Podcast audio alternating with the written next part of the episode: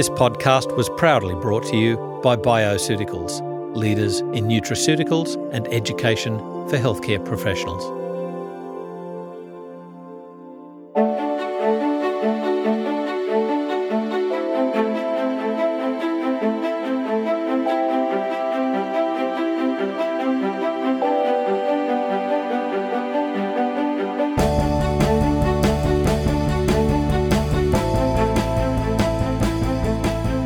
FX Medicine. I'm Andrew Whitfield Cook. Joining me on the line today, all the way from sunny, wintry Melbourne, is Alessandra Edwards, who's a clinical naturopath, Western herbalist, and nutrigenomic specialist with a specific interest in digestive health, mental health, and their interaction with the microbiome. Born and raised in Italy from a French family and having fallen in love with Britain, you get the immediate sense that Alessandra Edwards is not one given to the status quo. She's a searcher and researcher of natural options for complex disorders. She's worked in the natural health industry for over 10 years, both in the UK and Australia, where she runs Reclaim Your Health, a busy nutrigenomic and nutritional clinic in Melbourne Bayside. Alessandra utilises an integrative approach to practice, combining specialised blood testing, genetic profiling, and gut microbiome sequencing to formulate personalised health plans. She works with a number of highly regarded integrative medical doctors and speaks regularly on nutrigenomics, gastrointestinal, and mental health. Today, we're discussing how to treat kids with GI conditions. No small subject. Welcome back, Alessandra. How are you? I'm great, thank you. I'm wearing my thongs and a jumper. I can't get over Melbourne. We're having a heat wave in Sydney. It was supposed to be the eastern states, and you've gone from what temperature down to, did you say 17? It was it was 16 this morning and it was 33 last night. Oh my goodness. wow. That's Melbourne. Yeah, that is. But I've got to say, a fantastic place on earth. I love Melbourne. Oh, it's wonderful. Now, on to our subject. And as I said before, this is no little kitten, this subject. This is kids don't have the faculties to describe what's going on, even in their tummies, let alone anywhere else. So I've got to ask the beginning question, and that is how do you start with a consultation with kids with gut issues? um, okay, I cheat. I usually speak, I, I speak to the parents. Yeah. um, it, it really depends on the age of the child. Yeah. So if we are talking about uh, toddler age, so you know anything below the age of, of two, uh, then generally the parents have been alerted to the fact that something not quite right, and typically uh, the child seems a little bit off color, perhaps they um, seem like a little bit um, fussy in their eating habits, or they've lost their appetite, or or typically in that age group, the parents have noticed that there's something not quite right with the bowel movement. So either they're a little bit constipated or they've noticed there's some loose stools or a fainting smell or something like that. Yeah. Uh, the the other side of it is that um, often uh, I see children who have chronic digestive issues, and so in that case, often it's actually the um, integrated GP who's contacted me ahead of time. And so we've had a telephone conversation. So I I already know um, what you know what I'm looking for. Uh, and thirdly, I tend to always speak to potential clients before agreeing to work with them. So in the case of children, I always always have uh, a conversation before even the initial consult hmm. on the phone. And I do this because I'm acutely aware of um, the, the things that can be missed in terms of children's health. And so I do this as part of my onboarding triage process where I can quickly work out um, red flags. Yes. So that I can refer them to G- the GP and say, look, I really think that you should, you know, uh, discuss this with the GP because you need to do this kind of testing and then come back to me once the GP has given you the all clear. And I think that in this kind of current climate, particularly this year, uh, it's really important that um, we uphold, you know, really high professional standard when it comes to pediatric health. I could not agree with you more. And I, it was actually one of my questions I had to ask you as a registered nurse because, you know, we've seen the issue with Marilyn Bodnar, you know, um, who, you know, I can't agree with that sort of treatment in, with anybody, let alone a child. Um, yeah. and I, uh, what annoys me though is the way that the media picked up on that she was a quote unquote naturopath. Well, yeah. she's never done any formal study on that as far as I can determine, but she was apparently a midwife. Nothing about that in the media. Mm. And by the way, she doesn't appear on AHPRA. So she's certainly yeah. not a currently registered registered nurse midwife. Um, so I don't know what they mean by the term midwife, but it was to me that just I was quite annoyed at the way that they, um, you know, targeted naturopaths, properly trained naturopaths who are trained in safety, um, and blamed this for blamed her actions for an industry which actually has a better standing than what she was doing. Yeah, I completely agree. Uh, I think that um, it was a bit of a shock to many people in the industry how the whole thing was uh, portrayed. And uh, I think, you know, from my point of view, I think what we need to do is really, uh, you know, raise our profile as complementary professionals. And, and to do that, we really need to uphold the highest standard of practice you know, in, in our own professional life. And so I think even more so now, even more than ever, we need to question everything that we do in clinic, everything we say.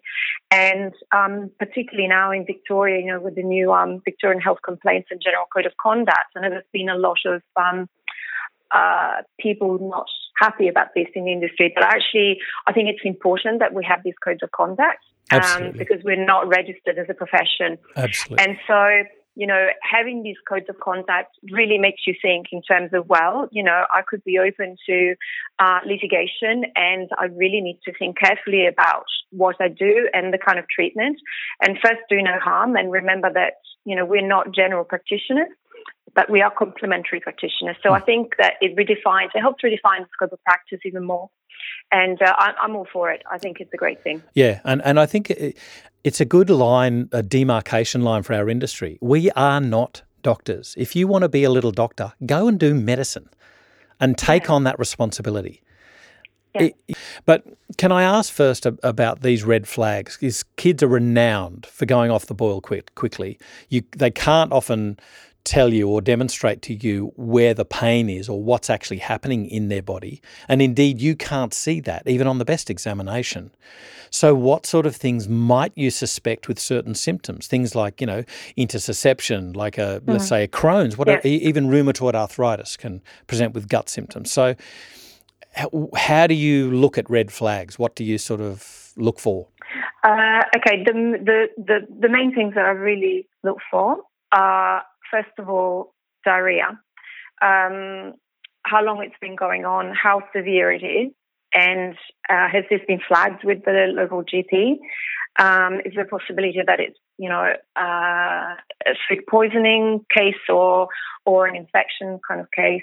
Um, I ask questions related to appearance of the bowel movement. Is there blood in the stool? Is there mucus in the stool? Um, other things that I look for are uh, weight loss, failure to gain weight, you know, sudden fevers. And with things like intussusception, generally, um, I, I, mean, I've never had a case like that. I think it's relatively uncommon. Um, but to look for would be severe pain. So anything where, uh, um, so even though a young child might not be able to point where it is, they would be aware of severe yeah. pain. Yeah, inconsolable. And, and, yeah. Yeah, yeah, absolutely. Uh, so those would be the main things. And the other thing also uh, that might ring alarm bells, even though the child might not present with some of these uh, particular symptoms, would be actually taking a really detailed family history. So, if there are things like rheumatoid arthritis or uh, Crohn's disease in, in the family, then my alarm alarm bells already are a little bit on the um, they're a little bit, um, you know, what's the word, activated. Yeah, yeah, yeah, that's right. yeah. yeah. Mm.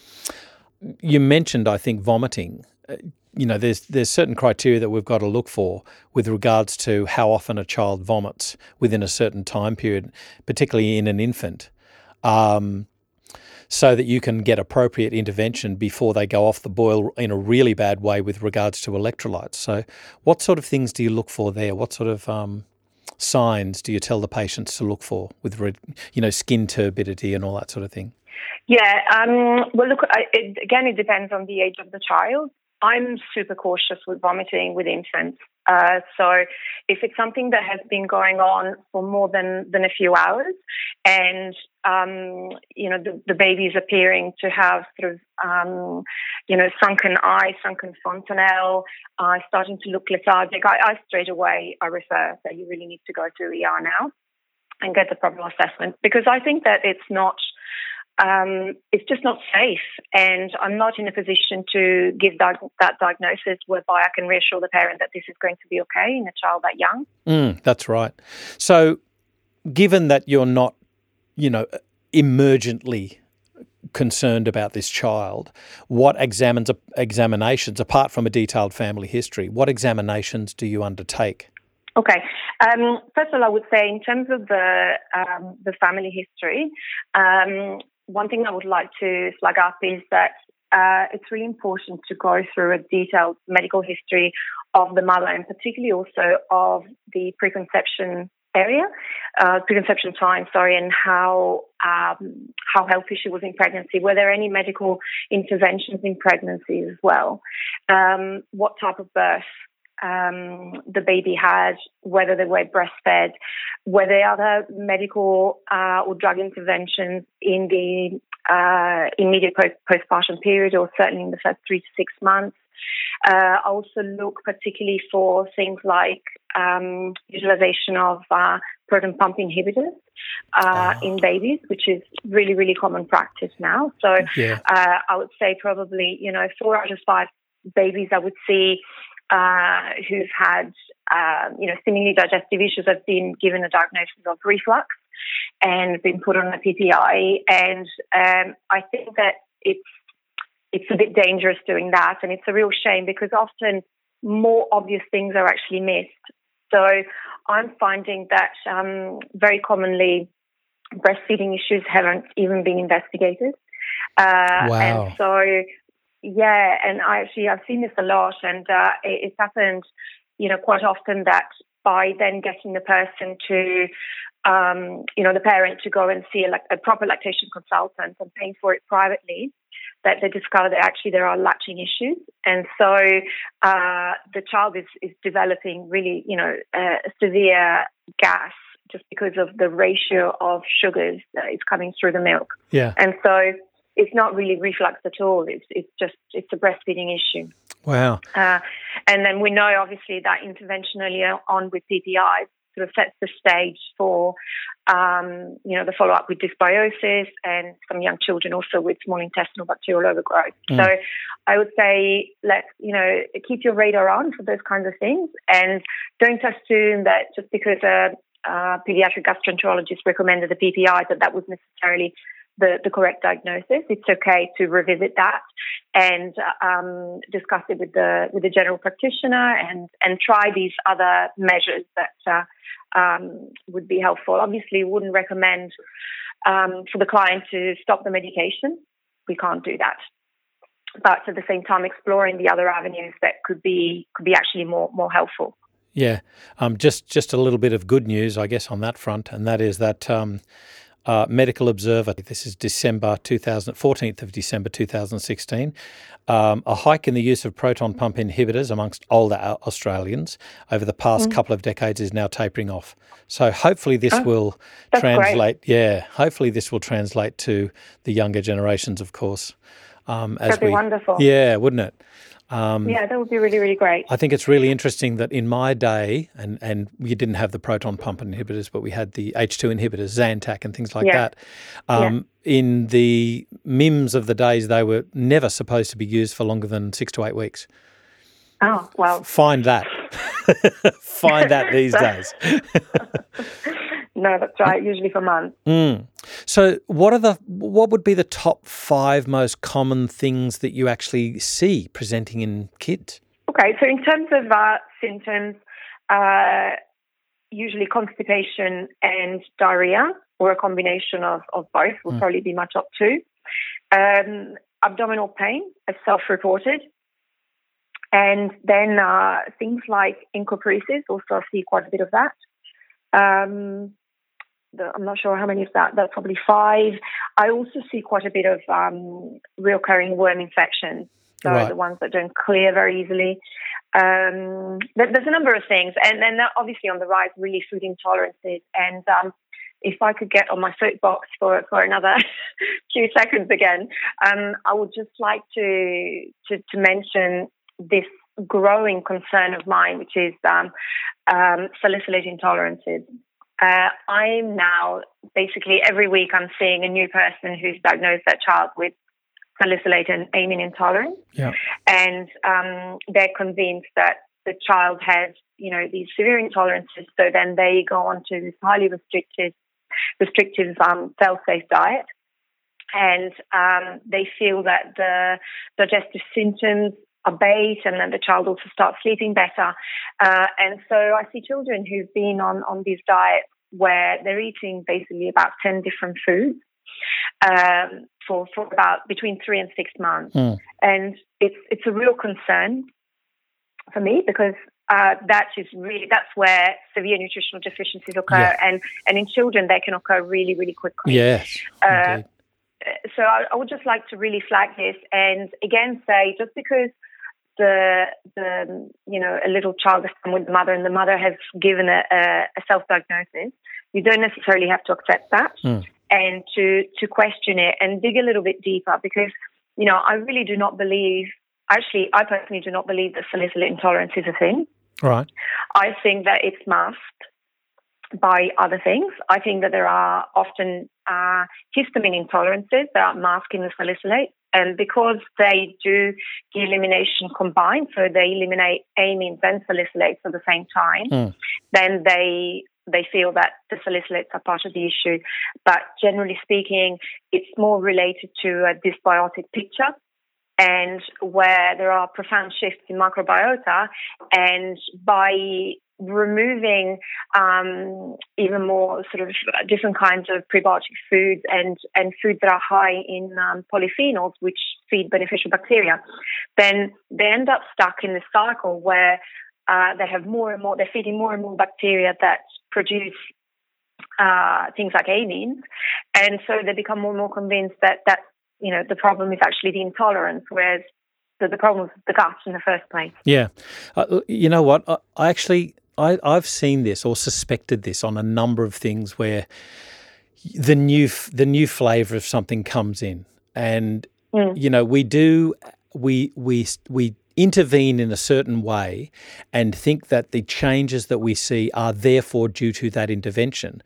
But what mm. happens is, or, or, what the real issue is, that we're changing an overall thing. Um, that and so the changes are really due to that, but we think it's due to one thing. For instance, um, the French paradox. I'm going to talk about, mm. Mm. you know, and they went high saturated fat but low heart disease, so therefore high saturated fats good. Well, hang on. Mm. When you look at the French diet, they eat slowly without stress.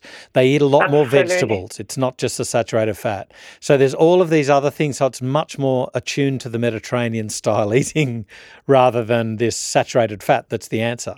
Absolutely. And lifestyle. And I mean, lifestyle much shorter week, working week. Uh, absolutely, I think stress is a huge, huge component. But we tend to latch on to these um, yeah. sort of uh, these results and and then make decisions as a result. And so I think we've spoken before about. Um, you know how trendy it is now to have high saturated fat everything, mm. and um, I, I, you know, I have experienced it you know, firsthand, personally, and also in, in clinic. I experimented with this years ago, and it was disastrous, absolutely disastrous. So I think that a little bit of common sense in, in our approach probably wouldn't hurt. Yeah. Yeah.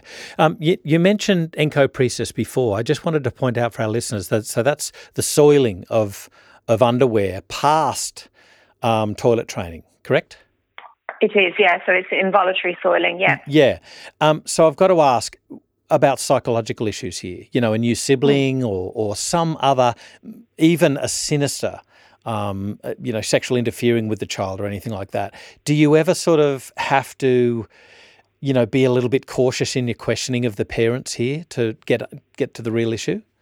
Uh, yes, absolutely, and particularly because I'm not trained as a psychologist. Uh, so I've I have never been confronted with something like this in the sense where I thought that there was something untoward just because we saw the results. You know, yeah. the encopresis was resolved. Yeah. Uh, however, yeah, I would say you would definitely as part of your um, case taking, you would be asking sensitive questions as, you know, are there any potential stressors in the home that you think could be contributing to this? Um, tell me a little bit about the family situation. So those, those kinds of things. And, and certainly, um, psychology and nervous system health are really intertwined with encopresis, and often that is all that is, that is required. But from my point of view, I tend to see the encopresis children who have done all the testing and nothing has worked. Right. So, and and really, I'm always surprised as to something as simple as a parasite test that has been missed by all the you know gastroenterologists, the children's hospitals, and no one has actually done a very simple parasite test. Wow. And these children actually harbor a parasite. So they're, yeah. they're soiling themselves for a reason. It's yeah. not really encopresis. Yeah, yeah, yeah. have an infection. Um, so I, I, yeah, I always find it always amazes me when I when I see that. Uh, it, uh, look, you know, this is one of my beefs: is that the medical, I'm going to say, industry profession is taught common things happen commonly. The problem is that you tend to many practitioners and not just medical practitioners would tend to therefore always or, or, you know for the vast majority of times look for the common thing rather than always suspecting that you know my my answer to that is common things do happen commonly but th- sinister things will kill you before the common things. So so my my issue is if i can't see it if I don't know what's going on inside that gut, I want some test to reassure me that I'm not pl- doing a placative type treatment where something horrendous is going on. Um, that will affect that family and that child forevermore. You know, that's where my sort of call it paranoia um, sort of steps in, and that's why I really like what you do. That you cover your bases before progressing. But then, can I ask, with regards to treatment, when do you tend to revisit treatment, particularly with kids who can go off the boil mm-hmm. and come back on again quite, quite mm. quickly? And then how do you tease apart a, let's call it a placebo response? Let's call it a subjective, oh, they're listening to me, they're doing something, whereas before nothing's, nobody's listened to me. So I'm happy, there might be less stress. And so the child feels less mm-hmm. stress and gets better versus a parasitic type issue that's a, you know a, de- a demonstrated pathology that's getting objective response. How do you tease that apart? Well, firstly, I agree with you. You need you need both, and uh, I've actually got uh, um, a little anecdote for you to um, illustrate my point. Yeah. Um, I was re- recently uh, speaking to the mum of a little client, a six-year-old uh, uh, little girl who I've been seeing for um, recurring worms and, and constipation. And uh, I tend to follow up my clients on a weekly or you know every ten days. So I send them an email to see how they're progressing, if they have any questions. And um, so I remember checking in with this lady. I think it was about three weeks into the treatment, and the mum was adamant that there was no change. Yeah. And uh, uh, so I, I took that on board. And I thought, okay, well, we might have to revisit the treatment and I'll have to reassess. And then I thought, well, hang on, she, she's six. Uh, she's six and a half. She's actually nearly seven. So I thought, let's actually ask the daughter. So mm. I, I emailed her back and I said, why well, you actually asked her. And it turned out, in fact, she had started um, emptying her bowels much more regularly. She hadn't had uh, an itchy bottom, you know, for a couple of weeks. Yeah. So I think it's important to, to do both. In terms of revisiting testing, I tend only to do that in terms of parasitic infections and when there have been gross nutritional deficiencies. Mm-hmm. Otherwise, I base sort of my uh, my treatment review on on the clinical presentation and how the symptoms are are progressing. Yeah. As to whether you know how much of it is placebo, how much of it is actually biochemical, I don't know. And really, at the end of the day, I'm not really sure that I care that much because what I want to see is results, yeah. whichever way they come. Mm. And I think that's part part of the beauty of being a complementary practitioner. That placebo effect probably plays a big big part because we counsel the clients Um, you know, during the consultation, you know, the little patient might be sitting on the floor, uh, listening to what's being said about them while they're doing some drawing. And so it is part of that holistic, you know, we're here for you, we're listening. And, and so, as you pointed out, it could be that their stress response just gets abated uh, by noticing that someone is paying attention. Yeah, yeah. I, I think the, the big thing there is longevity of results. You know, like I, have been yeah. to I've been to medical practice, I've been to I've been to physios, and you feel great after the hmm. physio mm. appointment because they're supporting, you know, the movement of the spine, things like that. Wow, that feels so good. Three hours later, you know, so and, and, yet I've uh, uh con- conversely to that, I've had other patients, and I'm going to mm-hmm. speak from a personal point of view, my wife, yep. who has visited an extremely caring practitioner, physio, mm-hmm. and she is getting long term results in between visits. So, right. so there's two sides of that quote unquote placebo mm. coin. You know, yeah. Is it necessarily bad? you know, if you want to sell a drug, yes. Mm-hmm. but if you want to get people better, I think the the big issue is longevity of results. Um, yeah, and look, I, I think that um, I'm not sure how much uh, an exclusive placebo effect would last in terms of longevity. Mm. Um, you know, particularly when we're looking at uh, you know a dysbiotic picture. So we know that you know that the longevity of the results will also come after the treatment has ended, the active treatment in terms of you know the, the parents or, or you know or the client being able to sustain the dietary changes, the lifestyle changes, the mindset changes that we recommend mm. as complementary practitioners. And so self care is really high on my agenda. And I generally now only work with people on, you know, um, four to five months programs because.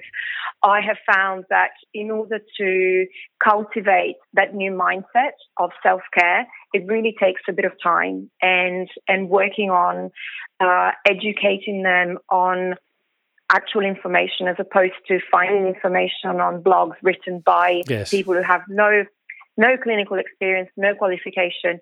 Uh, I I find that you know with with this kind of therapy, you get really really great results that yeah. stick. So I generally they don't come back to see me. Yeah. So prevention of reinfection. Um, I know we've discussed this before in a previous podcast that I did with you on Blasto, but with regards to that prevention of reinfection, you know, when you're looking at the environmental aspects, um, I remember somebody talking to me about northern rivers. You know, blastocystis was rife throughout the northern rivers because people yeah. commonly, not always, but more commonly than other areas, relied on rainwater, thinking that it was a healthy option. Yet it was unfiltered. so I was like, eek. What That's are, right. Yeah, what do you think of? Yeah. What, what sort of things do you go through here? That is definitely a big, big flag. I always ask people if they, as part of my initial questionnaire, do they drink tank water? And if so, what, what kind of filtration system they have? Uh, traveling measures, you know, where, when did they last travel abroad? Or, you know, are they active bushwalkers? Do they drink from, uh, you know, from rivers? Uh, so those kinds of questions are really important. But from a more urban point of view, also simple things such as, you know, is your child attending daycare? Yeah. To me, straight away, you know, suspecting possible co-infections, you know, worms, um, that, that's really important. And, and assessing also not just from an infection point of view, but if they're at daycare, are they being fed the food by the daycare? You know, what's the food like there? Um, so those questions are, are also important. And, and even in terms of personal hygiene, you know, when you're doing the physical examination, which I think I didn't answer your question earlier about the kind of examinations that I undertake, you know, I was, I was going on about the, the, medical history, but I certainly do do a physical examination, mm. and particularly for uh, digestive issues in children, where, as you correctly said, they cannot describe what's going on in their tummies. I think that um, doing an abdominal examination, especially concentrating on observation and palpation, is important yeah. because with palpation, you will be able to sense and see the guarding. If yep. there is an area that uh, that has some some inflammation or or, or infection or, or something else, um, and then looking even at the fingernails, you know, are the fingernails nice and trim? Are they clean? Um, uh, also looking at the tongue, that's a really, really big, big part of the of the examination for me. So uh, going back to this, the, the environmental assessment, the other thing that's important that kind of falls a little bit outside of the environment, but who else also might be harboring an infection or parasite in the family? Right. Do you do you test everyone else in the family? Do you know who the carriers are? Right. So those those things are important because often there are reinfections, and uh, and it's important to know that um, it is very common for families to carry parasites. Yeah. And it doesn't necessarily mean that the, the, parasite needs to be eradicated. That's not the aim for me of the of the treatment. Uh, but if uh, if the child is more susceptible to actually developing digestive sy- symptoms as a result, uh, and they've had severe diarrhea as a result of constipation, then knowing that there are other carriers in, in the family is really important. Mm. Uh, you know, this is one of the things I love about you, Alessandra, is you, you, you've gotten away from that kill, kill mentality. Quick, you know, hit it with a hammer sort of thing, and you're saying, whoa, whoa, back here.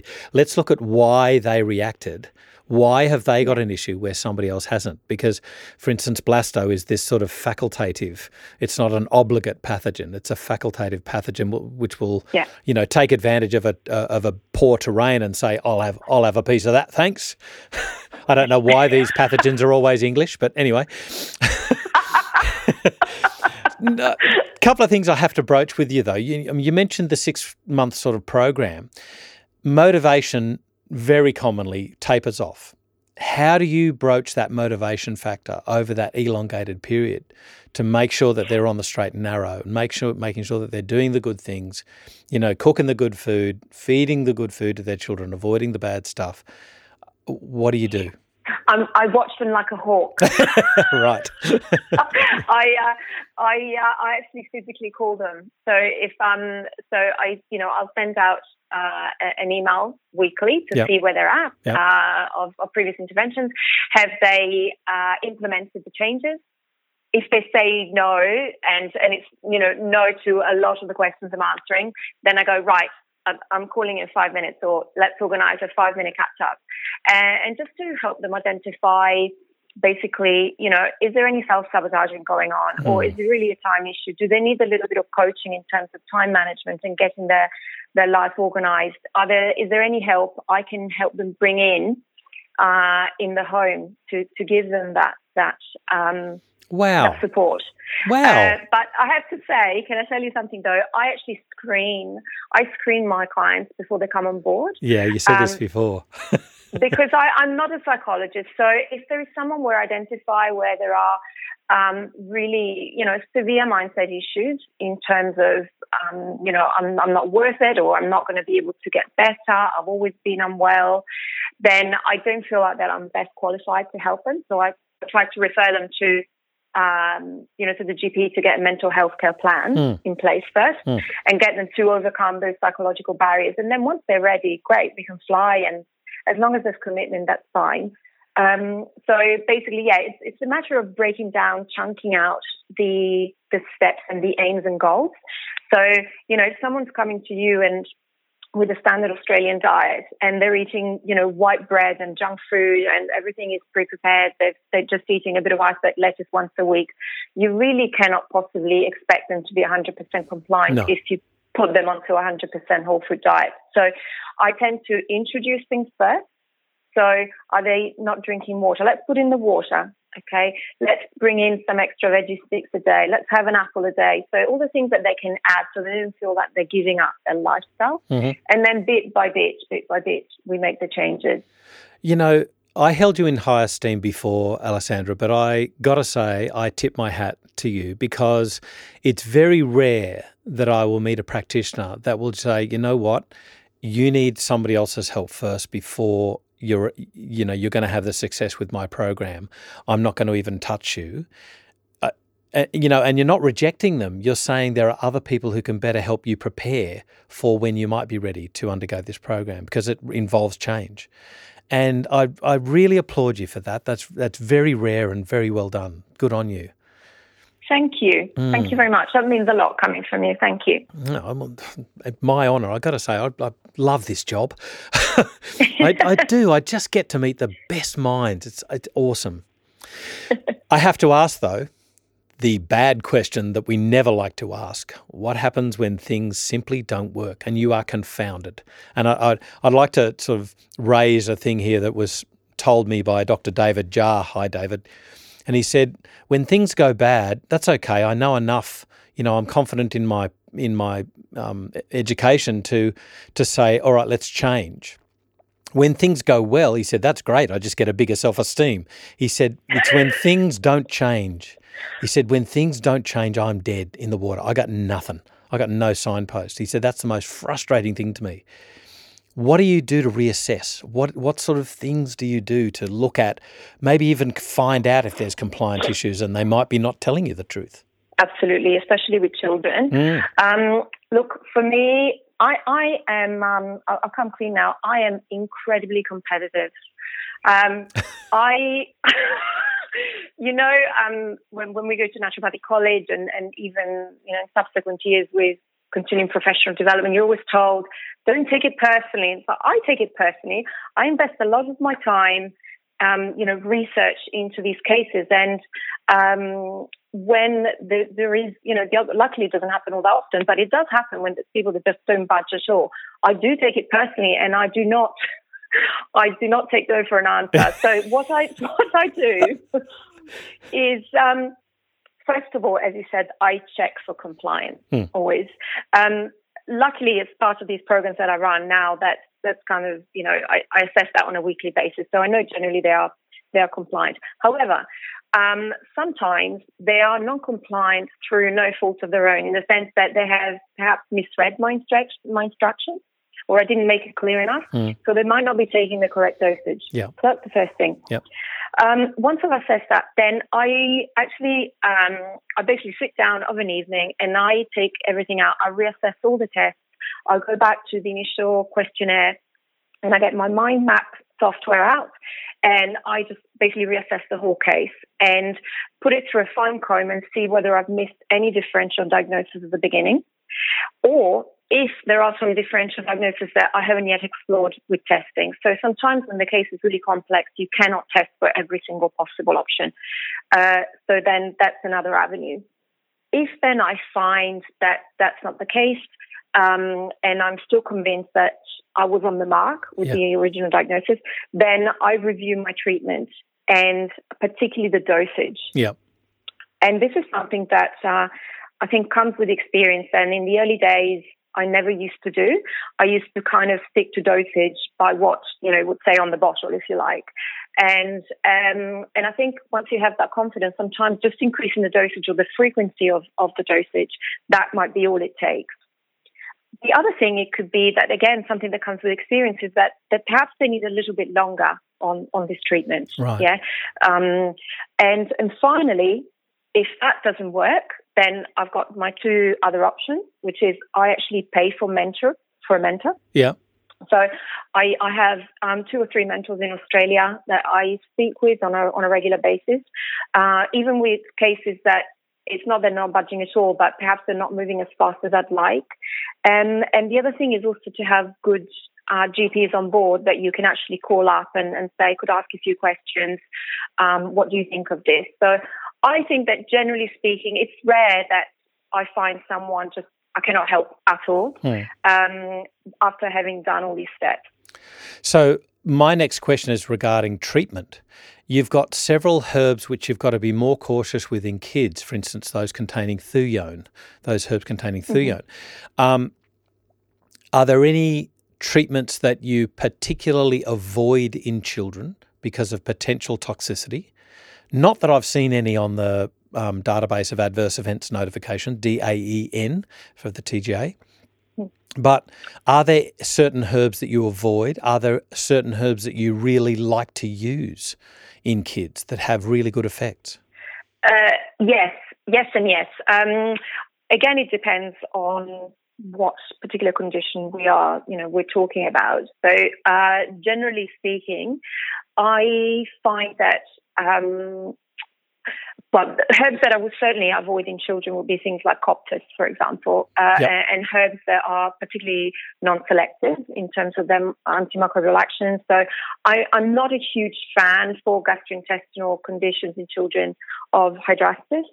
Um, and I tend, with children, I tend to work more in, in terms of introducing things rather than, than killing. So uh, I work a lot with prebiotics, different types of, of prebiotics. Uh, I work with individual nutrients. So, you know, things like zinc, for example, or, you know, um, low dose vitamin A. Uh, and and I will do that through functional foods as well, or functional supplements like cod liver oil. Um, herb wise, I really like sort of fairly low dose uh, in my treatments, and I tend to uh, concentrate on those herbs that actually have more selective actions in the in the gut, so mm. like punica, and and also anti-inflammatory actions, so like chamomile. Okay, um, so with regards to functional foods, for instance, things like fructooligosaccharides or inulin, you you know, as an industry, it's just inulin. There you go. See you later. That's what it is. But there's different sized molecules. There's different types of these fibers.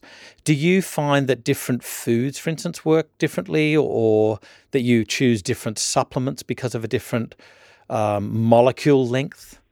Yes, absolutely. And look, I, have had the great fortune of, of uh, having um, you know Jason Hawrelak at, at Naturopathic as my mentor now mm-hmm. for um, best part of a year and a half mm-hmm. now. So uh, my approach is is heavily influenced by his research, and uh, I and I have to say that the application of uh, uh, different foods and different prebiotic fibers in terms of modulating specific bacteria yep. works really, really well for me. And the way I do that is generally by uh, doing a comprehensive stool analysis uh, based on, um, you know, PCR technology. So you can really gauge, have, have a good idea as to what kind of mod- modulation you're looking for. And so generally speaking, I I see a lot of um, bacteria that really thrive on protein and fat and not so much of, of the bacteria that just really love, you know, love fiber, love colored fruit and veg and, um, you know, prebiotic fibers, even in terms of foods, in terms of eating lentils and beans. Uh, and, and, that is right across the board. So nine times out of ten, that is the kind of dysbiotic picture I see. Right. I think we just have um, way too much availability of meat these days. And I'm not really convinced looking at this testing that I'm doing that that's how we're supposed to be eating. So my selection of these these fibers is really based on based on this. So uh, what does the test tell us? What are, are the symptoms correlating this um, microbial picture that I'm that I'm looking at on this piece of paper, and then how do we modulate and how do we select, you know, which fiber do we select for that? And the great thing about these fibers is that compliance with kids fabulous because they taste like sugar. Um, so they can they can be eaten off the spoon. They can be incorporated in juices, smoothies, um, and it's a lot easier to, to give them that than you know than than herbs. Yeah. Although I do use some some terrible tasting herbs as well, but, yeah. but um, not for everybody. uh, I'll, I'll, get to the terrible tasting herbs in a tick because that's a that's a definite trick that one. But but um, I was really interested. I read a paper, and forgive me if this is wrong, but I I get the feeling it was either from Fred. I think it's Barkhead that you would say pronounce his last name, Fred Barkhead, or mm-hmm. Martin Blaser. But what it was looking at was the microbiota over the life i.e., as we grow and at different phases of growth, i.e., when you're sort of um, the sort of infants and the teenage hmm. years, mm. these propionibacteria tended to be higher in amounts. So I wonder if it's sort of this, you know, we know about, um, you know, the maternal microbiota will sort of um, tend towards the carbohydrate harvesting. And I wonder mm. if there's a function in some of this um, modulation of the the protein harvesting bacteria. There, I say that word. Um, over a lifestyle, you know, with regards to periods of growth, muscle growth in particular. You ever seen this or? I, I think that's a really interesting question. I know what you're talking about, and I and I'm I think that I read about this. I think Martin Blaser actually talks about it in Missing Microbes. Um, yeah. Uh, I I haven't thought of it in in that way, and it's certainly an interesting uh, point of view. Perhaps because my population sample is a little bit skewed in the sense that I only ever see people who've got symptoms. Yeah. Uh, so for me, the correlation Get rid of the is symptoms. well, yeah. well, it's get rid of symptoms. Also, the correlation is just uh, you know it, it's. I I see this kind of dysbiotic pictures not just in, in infants or, or children who are in that sort of uh, anabolic state. Um, so I'm not I'm not sure I'm not sure, and I, I don't think we've got the evidence yet as to what you know what that means. Yeah. I the way I interpreted it is more that in terms of the current lifestyle practices that we all have, we generally have a loss of diversity over the course of a lifetime, Mm. and uh, if you like, it's survival of the fittest. And so the, the fittest will be the ones that get fed um, the, the, the foods that they thrive on on, on a more regular basis. Yeah. Uh, and so perhaps that you know perhaps that's more of the of the case. I'm not too sure. Can I ask you then? I guess you know sometimes I've heard practitioners say, "Oh, you know, there's there's too much too many lactobacilli," and so therefore the initial reaction for that would be lactobacilli are therefore bad. And my concern is, well, hang on, shouldn't you be looking at why there's too many lactobacilli? Do you ever see this sort of reaction going on? Like, I get it all the time. Um, there is there's lactobacillus overgrowth and the streptococcus overgrowth. So let's take you know a course of antibiotics. I don't know where that came from. I really don't know. Um, my husband does a lot of work at SAHMRI, um, South Australian Medical Health Research Institute, Mm. and there's some really hot scientists there in terms of um, microbiome research. And Cool. um, I, I've actually gotten to ask this question specifically because I used to get this all the time, and um, they their response was, you know, the same as mine. It's, it's you know, we don't know where that comes from. It is not really accurate. Um, there is no such thing as lactobacillus overgrowth, and and you need to look at the kind of testing Yeah. that yields those results. So I think again, just be be judicious as to who is saying that and how they are testing specifically uh, specifically for that. And when you think about it, you know, lactobacillus really does not make up a huge percentage No. of the bacterial population. No. So we kind E. of have this, this that's right, this idea that there's like these huge amounts of bifido and lactobacillus, and it's like, well, there's so many more, mm, uh, and and these they they do have they they play a significant role in terms of uh, health state, and we, we've got the research for it. So I never. I, you know, if I if I see that, I go no. Don't worry about. I'm I'm, I'm happy you've got a lot of lactobacillus. Let's leave it there. Yeah. and let's not worry let's about it. let's not kill it. Yeah. Let's not kill it. Where can people learn what you learn? Do you teach? Do you mentor anybody else now? Do you have you written books? Um, And if not, Uh, when? No, no. Thank you. Um, my my book is uh, I've got the date now. It's coming out mid-April, but it is not a book that's related to this. You're right. Um, uh, so I, I don't think that that would be um, that would be of use. I I would say I've stopped mentoring in the last six months. Just I couldn't fit it in Yeah. uh, into my schedule anymore. Um, but I would say mentoring is definitely great. So um, just try and find someone who is you know who's happy to do that, and just also keep going on to uh, PubMed, Medline, you know, and keep reading the research and um, experiment with these prebiotic fibers because that's that's the great thing about these is that there there are no side effects Yeah. other than you know if someone's got um, IBS and they're fructose intolerant, perhaps things like FOS might not work very well for them. But, Yeah. Yeah. Right. um, yeah, but generally speaking, they're, they're they're pretty safe. They're foods, so you can't you can't really go wrong. so, last question: five favorite foods. Oh, do these have to be healthy foods? no, they have to get an effect. okay, I'll say. it. Sorry, I thought kids. you were talking about my, you know, I was going going off on a tangent. Um, okay, my favorite food. That's a great question. Okay, favorite foods would be um, chickpeas. Because everybody loves them Oh yeah. and they're very well, uh, very well tolerated. Um, artichokes. Uh, they're a little bit of an unsung hero, and I really like them. And um, and the great thing about artichokes is that uh, they can be an easy addition. You know, you can even buy them in you know in glass jars. Mm. Um, so they you know they're, they're really great. Um, other foods that I love are coloured grains. That's a really great way Ah. to increase, um, you know, the nutritional content and the polyphenol content of the food and how we're feeding beneficial bacteria. So that's a, uh, a neat trick that I learned from Jason Hawrelak. Coloured um, grains. Coloured grains. So, you know, generally speaking, we, we tend to counsel our clients to eat whole grains. Yeah. And so just go the extra step and say whole coloured grains. So, you know, I love tricolor quinoa. Uh, um, uh, right. It's, yeah. wide, it's widely available. You can buy Australian based quinoa as well.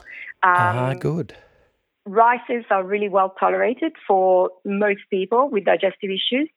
And so, if you've got someone who's really not tolerating grains very well, but rice is okay, then rather than just give them brown rice, you can get them to rotate their red rice, black rice, wild rice.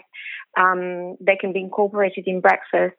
Um, so there's probably quite a few foods in there actually that I've that I've mentioned. Yeah, well um, the other thing that I, I love, probably my last one, yeah. would be uh, again a neat trick is um, to cook and cool potatoes.